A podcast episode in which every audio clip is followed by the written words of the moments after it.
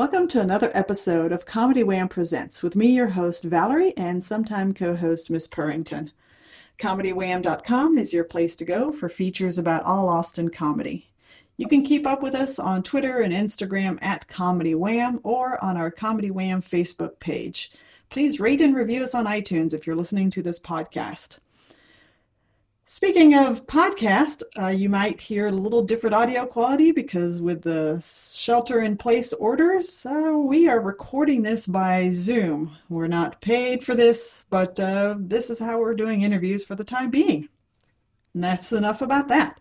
In addition to podcasts, Comedy Wham brings you articles, album reviews, live shows, uh, live comedy events page featuring the best in Austin comedy in all its shapes and formats.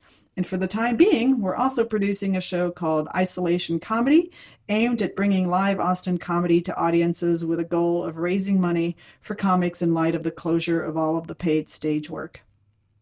Launched in 2016, the podcast project brings you funny people and their stories. As a fan, I like to delve into a comic's background and motivations and will usually take a detour along the way. Consider the interview a way for you to get to know the folks that make the Austin comedy scene one of the best in the country. And today, from a social distance that is uh, appropriate, uh, we're going to get to talk to somebody who I'm not going to lie, we're uh, we're probably going to geek out about math at some point because he's an accountant by day his album Bad Boy was released January of this year, that's 2020, and it's titled after one of his signature jokes. He's an incredibly gifted writer, and I make that claim because I saw his 2016 uh, Funniest Person in Austin uh, set compared to the 2019 Funniest Person in Austin set, and the writing in both was pretty darn solid. So, you know, things have changed, but the writing has always been quite good. Uh, he is a host of the Comedians Interviewing Musicians podcast, host of Lawn Stars Comedy, which, uh, if we want to start a little dirt here, uh, if you go to his YouTube channel, you can find some pretty funny little guest um, appearances by one of my favorites, Derek Copsworth, and also Jake Rowe, who apparently gets shit on by everybody. Uh, so go find that video. And then last year, he made his premiere on the 2019 Moontower Comedy Festival, and it was quite quite the big news among the Austin comics. And now Comedy Wham presents our guest, Louis Flandes. Hey, how's hey. it going? It's going. Uh, thank you for all the credits. I, I was not expecting all that. Um, the album is called Baby Boy. It's not Bad Boy, but oh no! Oh, that's oh, okay. Well, you know, I'm. That's all right. I don't. I yeah. I was like, am I a bad boy? and you're not. That, yeah. Do I have that? Uh, persona as being a bad boy. No, I'm, i think I'm just a baby boy. I apparently can't even read my own typing because it's like this is my sheet. You can't read it, obviously, but it, clearly says baby boy. Mm-hmm. Well, I don't know. Well, That's okay. Yeah. uh, yeah, and we did like a real quick promo for like um, Lawn Star Comedy, and Derek Copsworth was in there, mm-hmm. and Jake Rowe and it was uh, that was a fun little quick little afternoon because we were like what do we want to do for like a little promo? And i was like well anything we do i can't edit it because i don't know how to. Uh-huh. so i'm doing it all in one take one shot and that's impressive. Yeah it was it was cool. Yeah yeah that's a that, that was a good little and it's mm-hmm. short so yeah go find it if you're yep. listening to this um, I usually do an official icebreaker, Louis, and okay. that is one word to describe your past. Mm, one word.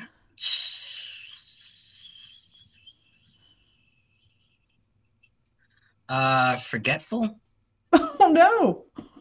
I'm just saying because I like drink a lot. Cause oh, okay. and I and I was like, oh, what happened last night? Who knows? And then my friends tell me all the dumb stuff that I did the night before, and I'm like, oh, I didn't need to know that. Yeah. I mean, not not so much anymore, but some of it. Mm-hmm. yeah. Well, the you know I, I am adapting to this format. It's really weird not you know face to face. We are face to face because we're doing mm-hmm. the Zoom, and uh, we're just going to talk about your history and and what uh, got you into comedy. We'll start off there. Did you? Where did you grow up? Uh, here in Austin. Oh, born and raised. Um, went to school here. I even went to college here at St. Edward's. Uh huh. And uh, got a job right out of college, and and just started like working. Like I was, I started, I studied accounting, and I got a job as a financial analyst, and really kind of didn't like where my life was going, and it kind of felt like something was missing, uh-huh. and. Uh, then I got arrested for a DUI, and that was kind of like a uh, I would say that was like the catalyst uh, for me starting comedy because I was like, if if I don't start now, I never will. Mm-hmm. Uh, so, and what was it about starting comedy that had been kind of a little seed in your brain? Uh, I've always loved comedy, and I grew up watching like uh, Carlin, Pryor, Chappelle. Eddie Murphy and all that, and I've always been like an, an entertainer. Like I would I would make my friends laugh and I make my parents laugh, my family, and it's always something that I've wanted to do, either that or become an actor or like a comedic actor. So uh, after that happened, I went to an open mic. I went to ColdTowne on Monday. Okay. Uh, when Maggie May was still hosting. Shout out to Maggie shout out Maggie. And I just watched. I watched for the whole open mic, and then I was like, yeah, I could do this. Let's do it. And the next week I went again and I signed up for it. And that's just what I did. Like, I, I was like, this is what I want to do. I want to be a comic now. Uh-huh. And so, I, oh, go ahead. Well, go so, ahead. so one of the things that uh, I'm I'm going to make a generalization about you because of of the work that you do, the paid work that you do. Is you're very organized and you you're uh, analytical about things. Mm-hmm. How how did that influence how you did that open mic? Did you prepare a lot? Did you write everything down to precision, like I would imagine accountant would would do things to precision? Yeah, uh, I did write some jokes, and um, I write it in long form how I'm gonna say it on stage, and I kind of did that for a while. Like that's how I wrote jokes, pretty like primarily. Mm-hmm. And when was that, by the way, for a time stamp? Uh, my first open mic was July 9th, 2012. 2012. A so, day etched in your memory. I do. I have it. I have it etched in. I, I only invited one person. I invited my brother. Hmm. And then like the next week, I signed up again, and I invited a bunch of my family. So they they filled up half of ColdTowne was just my friends and family watching me, and I wasn't good. I was you're not good that early. Yeah. Maybe you get laughs, but you still like look back at your jokes back then and you're like, oh, these were garbage. Why did I tell these? I'm such a better comic now. That was trash. well, it's m- much easier for you to invite family now, I'm sure. Um, no, I think no. when you start out, yeah. oh no. when you start out, like everyone's like, "Oh, you're doing comedy now? Cool, I'll go see you." Uh-huh. And now you're like, they're they ask you, uh, "Hey, are you still doing comedy?" I'm like, "Yeah, I've never stopped. I uh, I've been doing it nonstop." And they're like, "When is your next show?" And you tell them, and they're like, "Cool," and they don't come to your show. Uh-huh.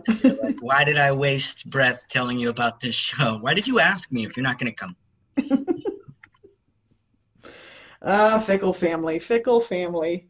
Um, all right, I, uh, I, am not sure if I want to go all the way back to Lewis growing up or mm-hmm. delve into some of the those early days. So let's let's talk about growing up because uh, I always find there's some interesting nuggets of of of information from there. So you talked about some of your influences, Carlin Pryor, yeah. and so on. Uh, do you have an early comedic memory that just like is a vivid um, recollection that you have of of something comedic when you were growing up? Um, not really. I was just, I was just, I guess I kind of liked the attention that I would get when, mm. when I would act silly or like, you know, that sort of uh, stuff. Like I would, uh, what would I do? Um, there was like a South Park episode where Cartman sings uh, "Come Sail Away" from Styx, and I thought that was hilarious. So I learned the words to "Come Sail Away," and my parents would just tell me like on command, like, "Hey, sing the song, sing "Come Sail Away," and I would just start singing it, and they thought it was hilarious. It was like a little throwback or something like that. Uh-huh. Like, oh, my kid singing "Come Sail Away" from Styx. um, so like that was just you know I, I would perform for my family and people that I know and like trusted. Yeah. I was just shy otherwise. Like if I met you, I was just like, I'm not going to talk to you. I'm going to warm up. It takes a while to warm up to you and everything. Um, and then I did theater in high school. Okay. I went to McCallum High School, the fine arts program, and you have to audition to uh to do the, the theater thing. So my dad didn't tell me that I had to audition or like I had to prepare something. And then I got there and he's like, oh, yeah, you have to do something. and I was like, what do I do? And he was like, you should just sing Come Sail Away from Styx. Oh my gosh. And I was like, all right, I don't have anything else. So that's what I'll do. And I started singing it and I forgot the words halfway through. And I was like, uh, sorry, thanks. And that I still got into the fine arts program. Wow but that was just something I remember being like, oh, that was messed up. You should have told me. like I would have, I would have memorized a monologue or something. Yeah.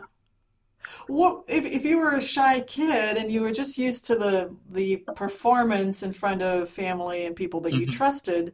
What was it that pushed you in the direction of sure, I'll I'll go for for theater? Uh, well, I'd I'd done some like after school stuff in like uh, middle school like Shakespeare classes, and um, I liked it. I I liked the idea of being someone else for a little while because that makes it mm. a little bit less scary because you're not you're not being you. Yeah. You're someone else, and you you're saying their words, not your own. And um, I just liked it. I liked Shakespeare a lot, and decided to to keep on doing that in high school. And it was fun. Like I, I wouldn't say that I loved theater. It was, it kind of got me, I guess, used to like being in front of people, so I don't have that much stage fright. Mm-hmm. And uh, a little bit of that instant gratification that you get from comedy, from stand up, where like if the line hits, you hear it like come back to you, like the laughter and everything, like right then and there. And that's that's why a lot of people love comedy, like it's doing stand up because it's it's you don't have to wait, you don't have to download anything, you don't have to ask people to hit subscribe or anything, but you just you get the laughs and that's yeah, cool. yeah.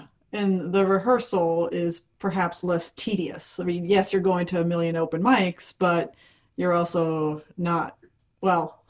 I don't know. The, the rehearsal process for a theater production yeah. is very different from a comedy you know rehearsal yeah and there's like a deadline where you have to know your lines by and you're like oh i didn't i didn't do that so, so something that just popped in my mind is as you are performing other people's work and as you are gaining an appreciation for um, I'm not sure that we've I've ever gone so in depth on into Shakespeare in particular, yeah. who you know I don't think anybody would argue with us that Shakespeare is one of the best writers in in you know world history. Mm-hmm.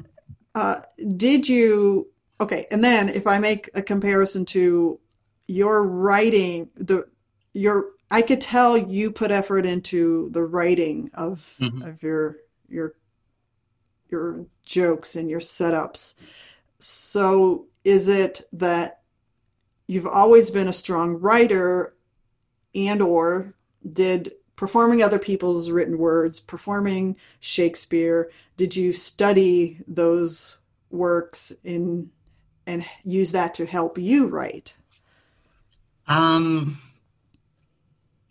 i think uh That's, that's kind of difficult to say because like uh, another comic asked me one time like this was like maybe uh, close to a year ago he was like do you consider yourself uh, a performer who writes or a writer who performs Huh. and i was like dang i have to think about that for a little bit too like i would say that i'm more of a writer that performs um, but it- sometimes it, it feels like the opposite. Sometimes when you're up there and you're just like going off script and like doing doing your own thing and just like having fun with the audience that also feels pretty good. Mhm. um, to your question, uh, I think that I've mostly just been a, like a decent writer for for most part, uh, you know, for the most part of my life, and it kind of just took a little bit more practice of like structuring it through comedy, and then it it, it started to shine through that. Uh, that I'm not, uh, that I have pretty decent grammar sometimes, and uh, and and I can put uh, I can structure something well. It's almost like formulaic for me sometimes, Mm. like a joke where you have like a punch, like a, a setup, and then a punch, and then like that's also like a setup.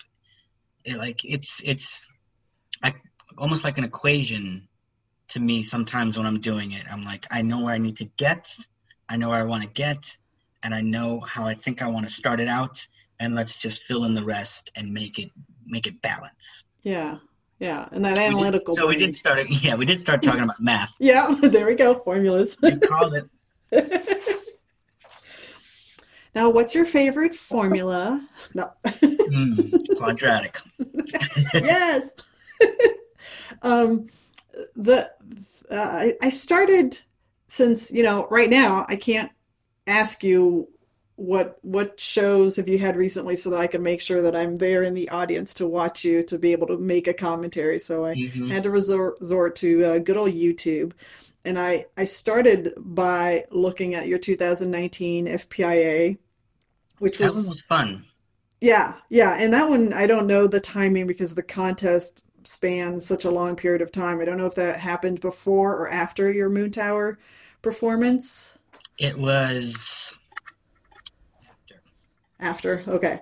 Um, right off the gate, and I I love wordplay. That's one of my very favorite things and little turns. And the I just wrote down, I condensed it down to sexy elbows at the barber shop.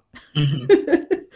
uh, you know, the, the from that to the end was a lot of uh, toying with the audience. yeah. And then when I go back to the 2017, or no, I'm pretty sure I looked at the 2016 FPIA, Mhm. and I, you know, I my son was watching with me, and I said, you know, let's look at the the latest one and let's look at the oldest one that's available, and Yeah, you know, I- I- my I put the other ones to private because it's that thing where like, ooh, I don't want everyone seeing these, sure. but I'm not going to delete them, so they're just private now. yeah fair enough so my my limited sample size of the 2016 to 2019 i looked at them and i said you know the writing is so solid and even the performance is very solid which Mhm. now understanding your background in in theater and performance there's just how, how do I say maybe maybe it is that that shy kid finally uh, feels comfortable with himself that the confidence is is what changed over that period of time. Yeah, it did, and if I'm being honest, I'm I'm confident because I'm I'm in charge of what I'm showing them about me and Uh-huh. what I'm telling them about me. So I'm framing it that way. I get to frame it myself, Yeah. and they don't get they don't get to peek behind anything else. Like they don't get to see how that came to them. Just they just get that. Yeah. just get six minutes of of my my best stuff. Yeah. So let let's peek behind the curtains and say, all right, Lewis, so what would I have seen if those videos that are currently private, those early FPIA uh, sets. What what is different besides you having that control of framing things? How do you see your uh, first four years versus your last four years? Um, I guess I didn't hadn't really found my voice yet. Mm. And that takes a while for comics, or sometimes they, they find it real quick, like uh, like Lando Shepard. Oh yeah, he's, he, he's like a quick rising star, and he's like he's, he already knows what he's going to joke about and everything. Um, but for some of us, it kind of takes a while, and you're like, what do I write jokes about? What am I telling people? What am I? What am I? What stories do I have to tell?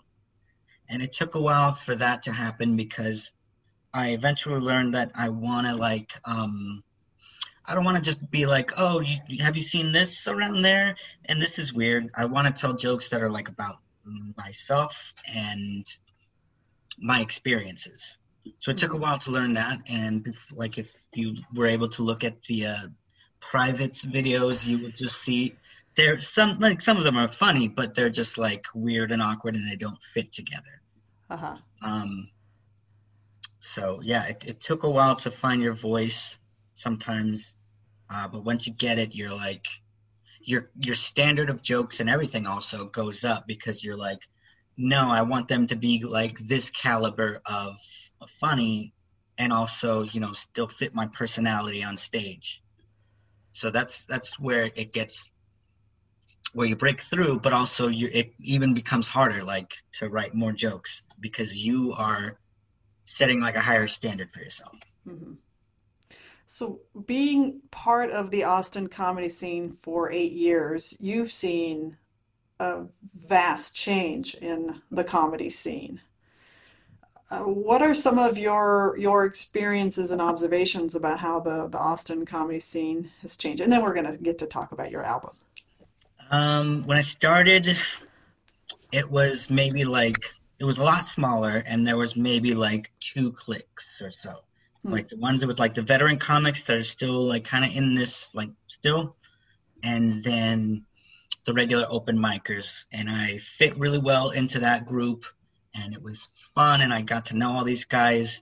And then like through the years as they went by they either moved away or they stopped doing comedy. And to where like I was like all my group of friends and people that kind of just started leaving and vanishing and and now there's only like a couple people that I started with that are still doing it. Hmm. Uh, so that kind of sucks.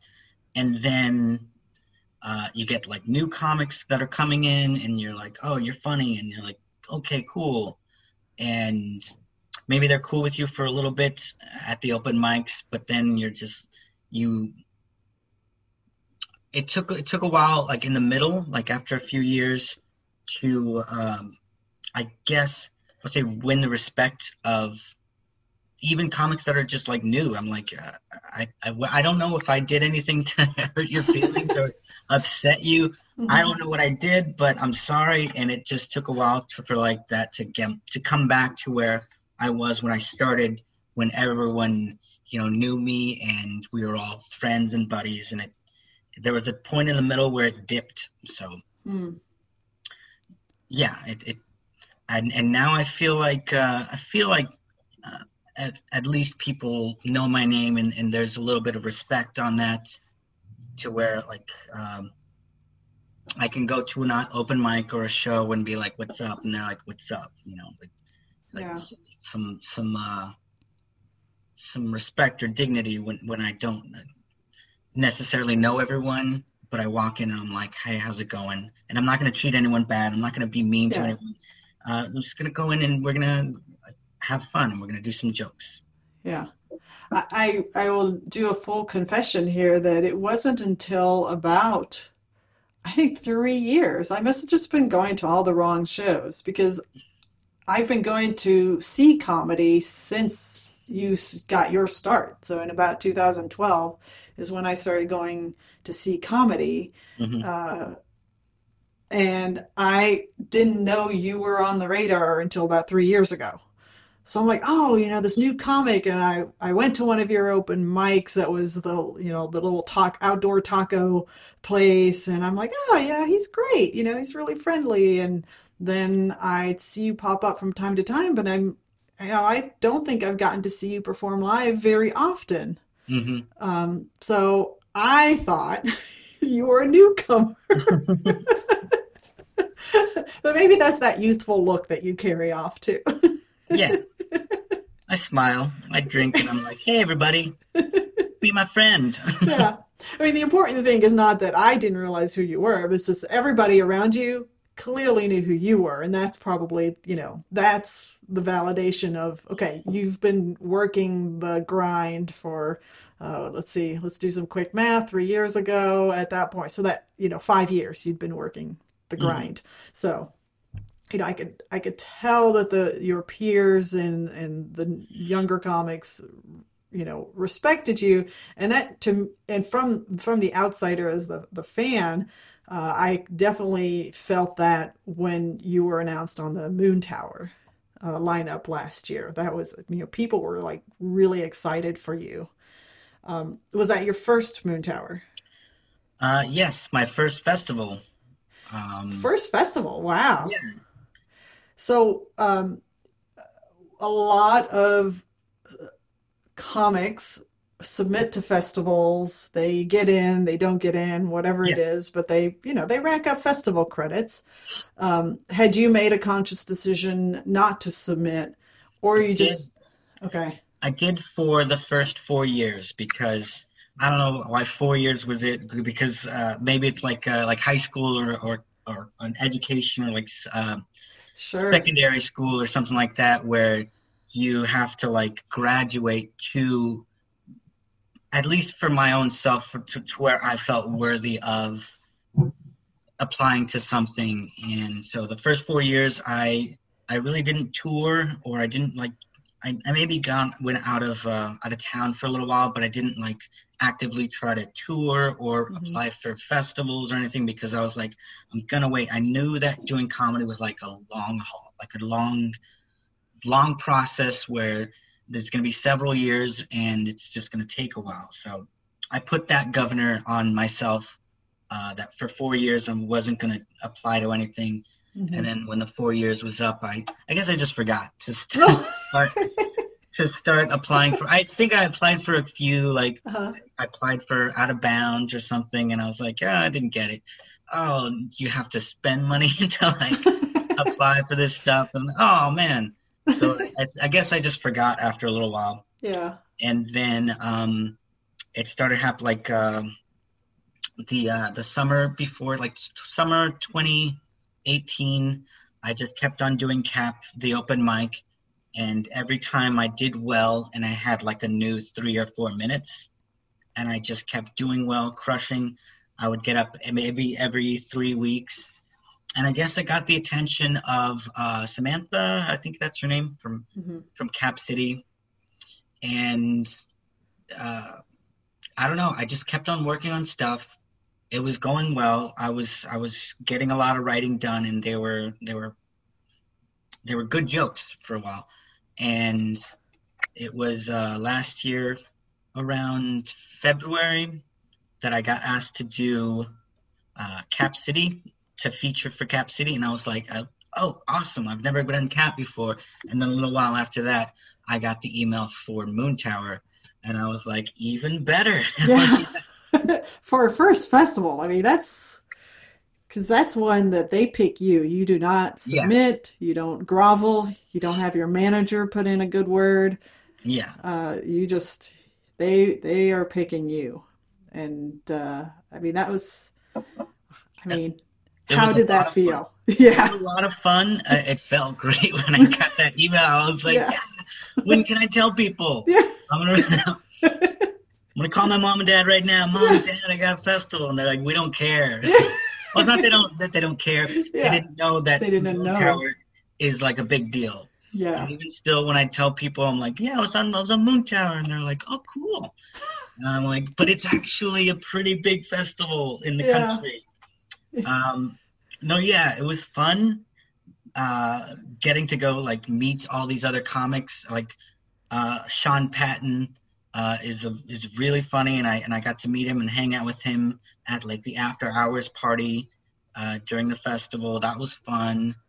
um, you know, just getting to see like all these comics, and you're like you're in the same room with them, and they've wrapped up all their shows and everything, and they they're just hanging out now, and you're like, oh, this is cool. I'm like, I'm one of you a little bit. Not really, but I'm one of you.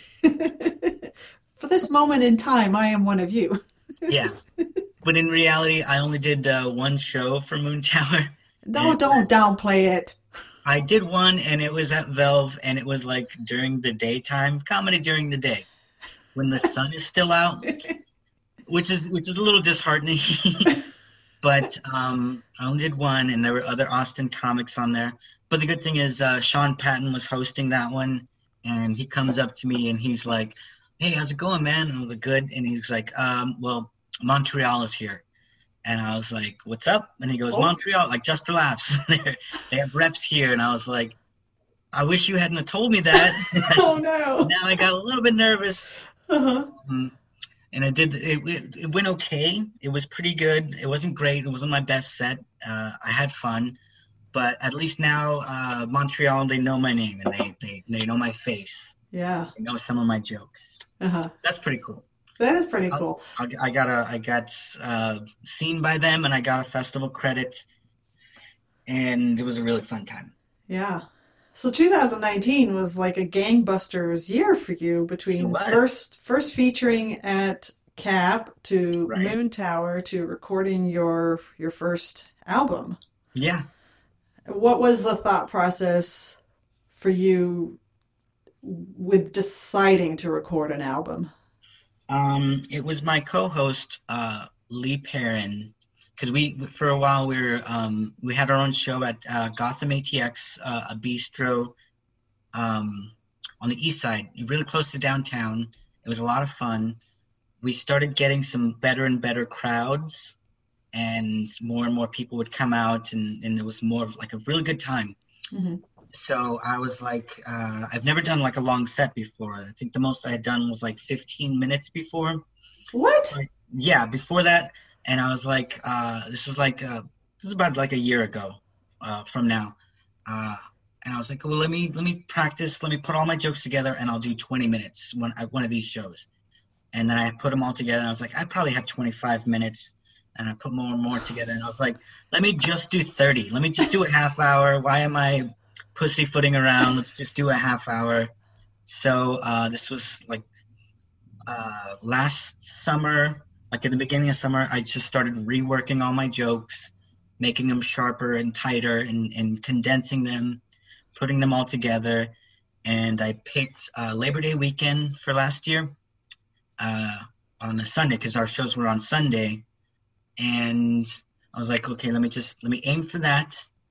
We don't, I don't know how much of a crowd we're gonna get. It might not be that good because it's a late, like a holiday weekend. Mhm. Um, but it ended up being really good. It was packed out, like standing room only, and uh, my my co-host Lee Perrin had just this like uh, suggested that I record the audio, and maybe if I liked it, to put out an album. And I was like, let's record the audio and let's see how it goes first. And it ended up being really good, uh, a really fun time, and. It took a while to for me to listen to the audio for myself but eventually i did and it, i started the process of trying to release the album So you didn't go into this at all with the vision of, okay, this is my step towards an album. You're just like, yeah, we can, I'll do a longer set. That's how you, yeah i started with just doing a long set and then i wanted to do and then my buddy was like wanted to record it and do an album and i was like hmm i let that like bounce around my head for a little bit yeah. and I was like, I don't hate that idea.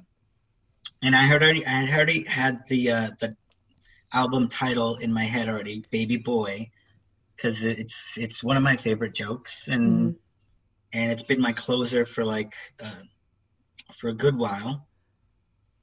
And I was like, yeah, yeah, let's yeah, let's, let's do this. Yeah. So, so okay, we'll, we'll we'll go back and talk a little bit about the album because I had a couple thoughts, but I do I am curious, and it, I don't often have people dissect specific jokes, but I am curious. When was Baby Boy the joke born? Um, let's see. I guess well, since I told it during FPA last year, it probably makes it about maybe a year and a half old. Okay. Well, or maybe cl- mm, yeah, about a year and a half.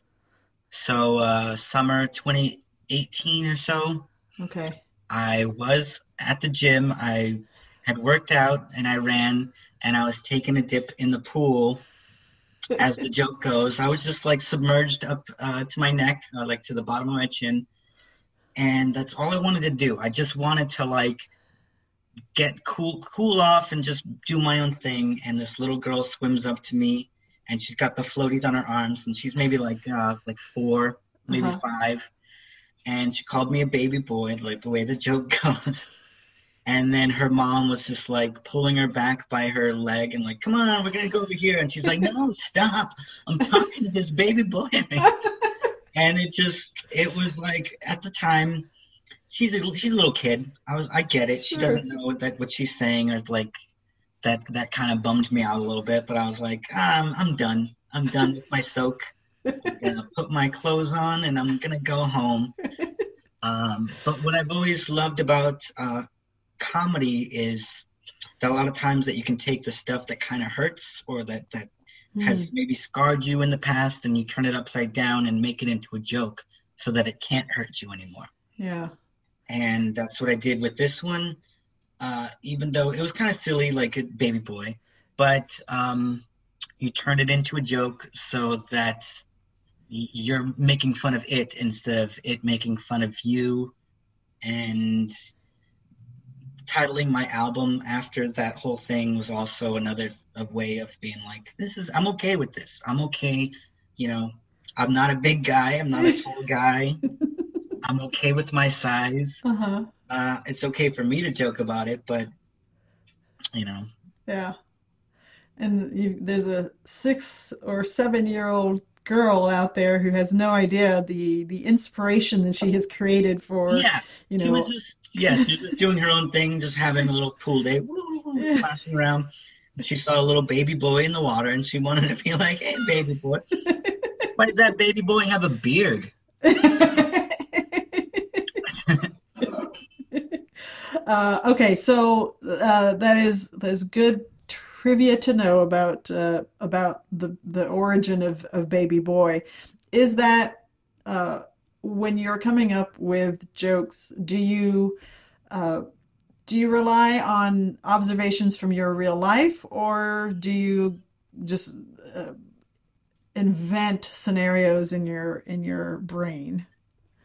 Which do you lean toward? Um, I kind of mix them. I mix. Uh, I'll start with uh, maybe a scenario that kind of happened, and then I'll just make up a little bit of backstory, and then just let it see where it goes. hmm So I lie a lot. I'm, I'm a Oh. huge liar uh, on stage. If I'm saying a joke and you're like, "What?" It's probably a lie. So, are, are you saying that uh, Denzel Crossington may or may not exist? He does. He Oh, did. okay. No, yeah, that. Uh, Oh, that was true. my roommate has a uh, a fish tank in in our um, dining room, Uh-huh. and right now he's got a, fish in there and like an eel.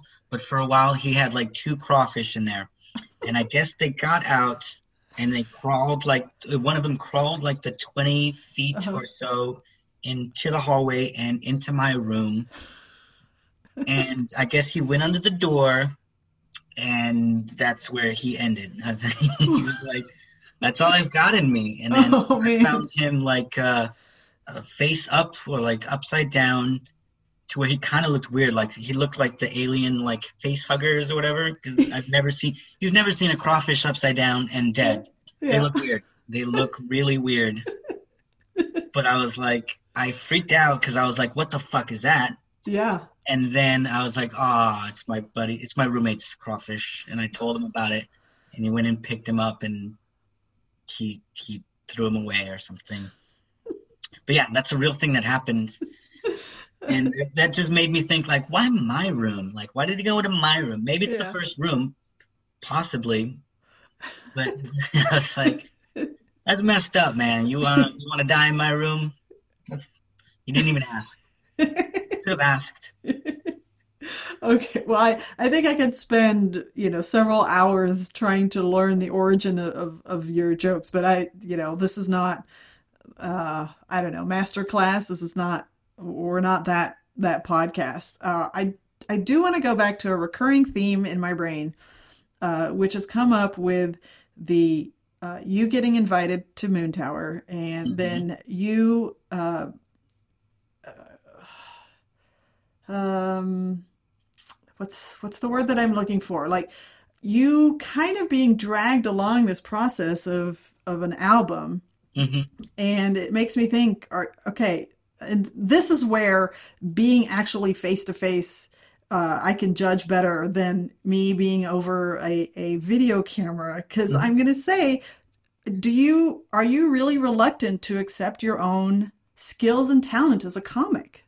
Because getting picked by Moontower, that's a huge signal that you have talent as a comic. Comic, your co-host and friend, and this room full of an audience telling you and validating you that yes, you you are a great comic. Let's do an album. I mean, these are all signals that the outside world is giving you, mm-hmm. and you're kind of okay. I'll go along with the ride. Um, I would say I wouldn't say I'm reluctant to accept it. I I love that um, I've been giving these opportunities, and they're they're a lot of fun, um, and it took a lot of work. Uh, I just know that there's like more work to be done. Like I can't mm. I can't ever stop and be like, oh, you know, I did this. You know, book me for your shows, fucker. I almost on Moontower. Yeah. Book me. Why haven't you been booking me? It's you have to keep on working, and, uh, and after you do the album, like I, I, you know, I eventually want to put those jokes away and have like a whole new uh, 10 to 15 minutes mm-hmm. uh, pretty soon. It's been a while. Like I, I've, uh, I've, it's after the album because I was so focused on fixing those jokes up and making them better and more like as close to perfect as I can. It took a little bit after that to get back into writing new jokes. Yeah, if you were not uh, dead set on this is going to be an album when you did those jokes, you didn't realize perhaps that what a lot of comics do with their albums is that's their retirement party for those jokes. Yeah. And you know, as you make that decision to move forward and do the album, you know, actually release the album, yeah. Are you do you do you feel sadness about retiring the album, the some of those jokes? Um, well, I haven't retired them because okay. um, I, I, was going to. I tried to, and my my parent, my buddy, he was like, "Oh no, why why would you retire them? Just keep on telling them they're good yeah. jokes." And I was like, "But they're on the album." And he was like, "I don't know if everyone's seen the album. Like, you can you can still do like a couple of them." And if you're at a show or something, and then be like, "Oh, have this the host be like, he's got an album on Spotify, on Spotify or iTunes. It's called Baby Boy, and then just point them that way. And if they like my jokes um, that I told that night, they might go listen to it or something like that. But yeah, I, after for for a little bit, I was getting ready to um, to put those jokes away, mm-hmm. and I there was a point where I was like, oh man, they're good though. I love I love telling them. I love when people laugh at them. Um, mm-hmm. uh, so so they will they will probably be put to the side um, unless they have a really good show, like a one that I'm really excited about. I'm like, yeah. yeah. Why not? Why not tell your best jokes? Yeah, yeah.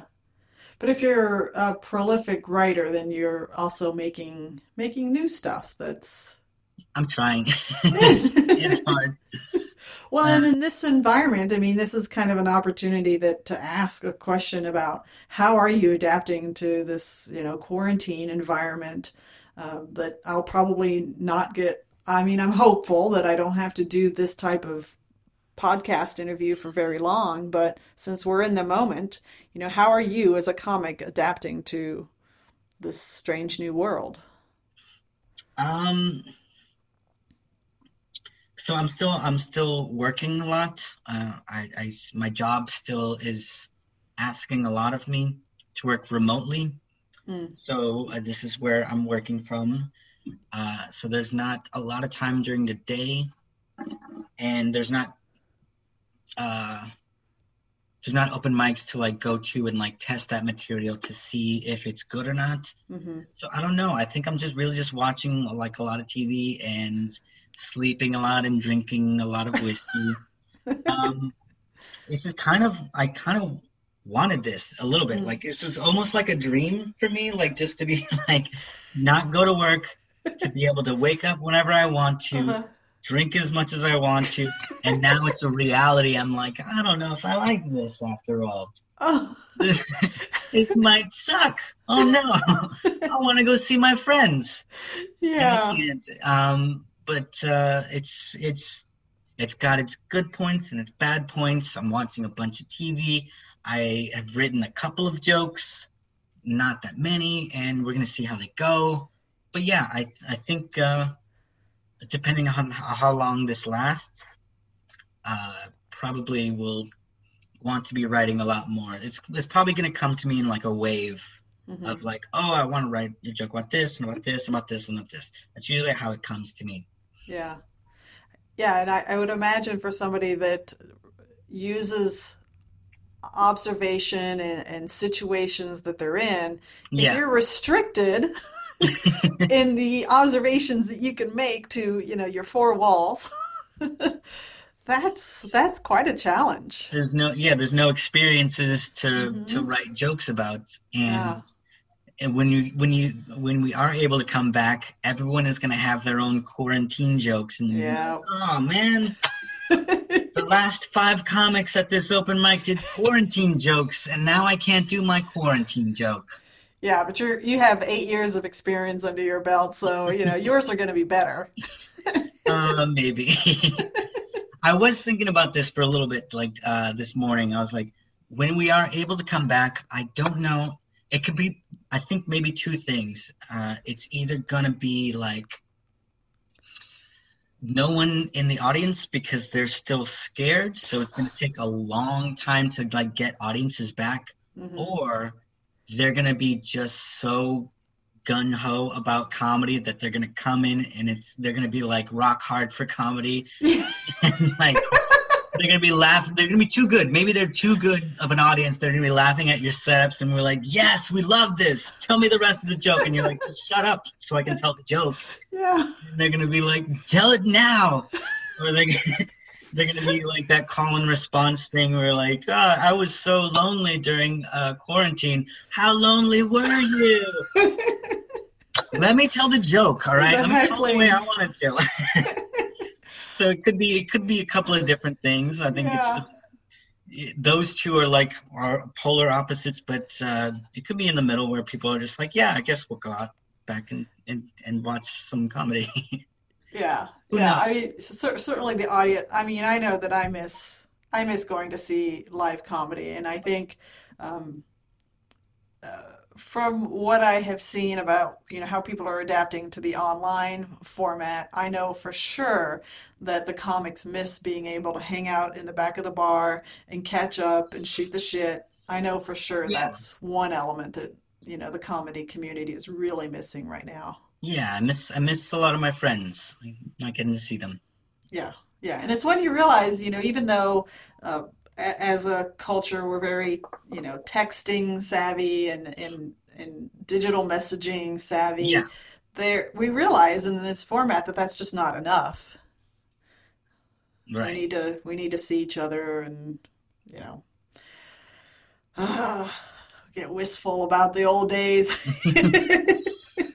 yeah we're uh, we're in completely new uncharted territory like yeah. literally there's never been uh, this something of this caliber and even going back all the way to like uh, Carlin and and Pryor, there's there's never a time where they had to like you know stop doing it. Yeah, everyone all together at the same time because of some because of anything. They're like, oh, yeah. maybe maybe a guy just like had to stop for a little bit because he his drinking was getting out of control. But you know, everyone all at the same time, right? And right. everyone has to stay home. This is this is nuts. Uh-huh. yep, it certainly is. Um, well, is there okay? So uh, the album came out in January, hmm and now that people are stuck at home, they can listen to it. Yes. Uh, tell us uh, where where people can listen to it. Um, anywhere, any, all the big platforms, um, Spotify, iTunes, uh, Amazon, uh, what's the other one? Google Play, all those. hmm Um, you can buy it or you can stream it. I'd prefer if you bought it because I think I'm just getting people that are streaming it, and I'm Oh. like, thanks. I got, uh, I got two cents from that. Appreciate you. Appreciate you, bud. Yes, buy it. Support comedy. And and uh, before this, um, I was I was supposed to have uh, like an audition sort of show at Austin Eastciders um, because they need a new host for their Friday shows. So it was going to be on April seventeenth that Lee Perrin and I would have had a show, but I think it's not gonna hang, not gonna happen, or they're gonna push it back. So um, if you're listening to this or watching this, um, stay tuned because when this all goes back to normal, uh, I might have an opportunity to have a show at Austin Eastciders, and um, that would be really great because it's close to my uh, house. It's on the east side. I love east side shows because I grew up on the east side. I'm born and raised here. I love the east side, and uh, and it's great brewery or uh, cider house collaboratory thing. Uh-huh. Yeah. So the, this is the the new incarnation of whatever uh, Cider House Rules Yeah, had. I mean, I'm not saying that whatever you are trying to do is, is going to be like that, but that's the spot that they held for yeah. a few years. Congrats to Ron Letzler for getting a, a job at Queer Eye on Queer Yeah, Eye right. and leaving that show, and so uh, providing another opportunity for another comic or another co- other comics to have a fun show there. So Mhm. it might be it might be us, Lee Perrin and I, or it might be someone else, but Yeah. hopefully there's another good show there on Fridays for people to go to. Yeah. Is there anything else that we haven't talked about that you wanted to talk about? Um, no, I think uh, I think well, you were talking about the uh, the barber joke where I have sexy elbows, Yeah. and that joke was originally like the middle chunk of it was completely different. Huh. or it was it started about like um i think the joke before like i made it that one was like who would you let put their dick on your elbow like and i was like who am i who would i let put their dick on my elbow like the president maybe not this president but if another president was like i need it to save the, the country and you're go for it or something like that.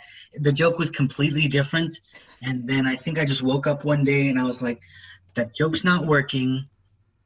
I like the premise. Let's just gut it and get everything out and start anew with a new premise. Ah. I found that I was like, what is it? Uh, did did I go through uh, seconds, minutes, or emotions? And I was like, let's run with that. Let's go with that. So the way uh, the way I said my my joke writing is sometimes formulaic or like an Mhm. equation. It was me just throwing out the equation and being like, okay, starting over. We have where we want to end. We have where we want to start. Let's let's start fresh and let's and it, and it ended up being a really good opener, like one of my favorite openers. Yeah, it's a really strong way to get started. You know, some people will warm into a set, and for anybody listening outside of Austin, funniest person in Austin is this annual ritual of performing these six minute sets. You're competing against your your other comics, and you, you, you hope for the golden prize at the Mhm. end.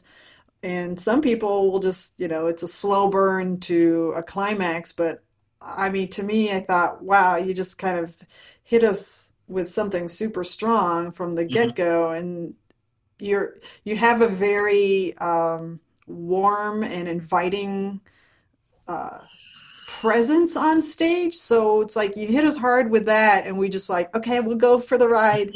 take us, take us anywhere. Yeah, you got to grab them real early on, and then yeah, like, okay, we're gonna go with you. Yeah, um, that was a fun night. Um, uh, I remember that was the most uh, confident that I've been with in that contest. Like get, after getting on stage, I was like, that was really fun, and I feel confident uh, in my performance. And I didn't get, uh, I didn't advance, um, but it was still a good video, I think, that I got mm-hmm. out of it. And um, my good friend Ashley Overton was on that same night, and I remember she had such a great performance. She had such a great set that I was just like, shit. Well, I, I was like, maybe I'll get maybe I'll get the top top two, top three, or top four or something. I'm not gonna get. She's got the top spot right there, uh-huh. but there's two more spots up for grabs. um, but yeah, that was a, that was a fun night. Well, cool. Well, we are to uh, start winding down. Okay. We did it. We did it. okay, I'd like to close with a final question, and that is one word to describe your future. Mm. Um, what's another word for uncertain, but like hopeful? Uh, we'll just we'll say we'll say fruitful. Ooh, this pen is very loud. uh, fruitful, yeah. Hopefully, hopefully fruitful. Yeah. Uh, okay, well, that is a wrap on Comedy Wham Presents Luis Flandes. This is going to be really weird because I'm going to say, Luis, tell me where we can find you on social media and let us know about upcoming shows. or anything you want to promote. um, what do I want to promote? Uh, no, just the album. I feel like, and uh, as soon as this all this blows over, um, you'll probably see my events uh, on social media somehow, somewhere. Uh, I want to be going hard at it, and hopefully, I'll have uh, a good new uh, five to ten minutes of material, and we'll see how it goes. And yeah, we, we, we don't know what's gonna happen, so yeah. let's just let's just play it by ear, all right? Sounds good. Sounds good. We hope you've enjoyed learning about how Luis got to be the comedic genius that you heard today just as much as I have. This has been Comedy Wham Presents Luis Flandes. I'm Valerie, and that's been funny. Thank you, Luis. Bye.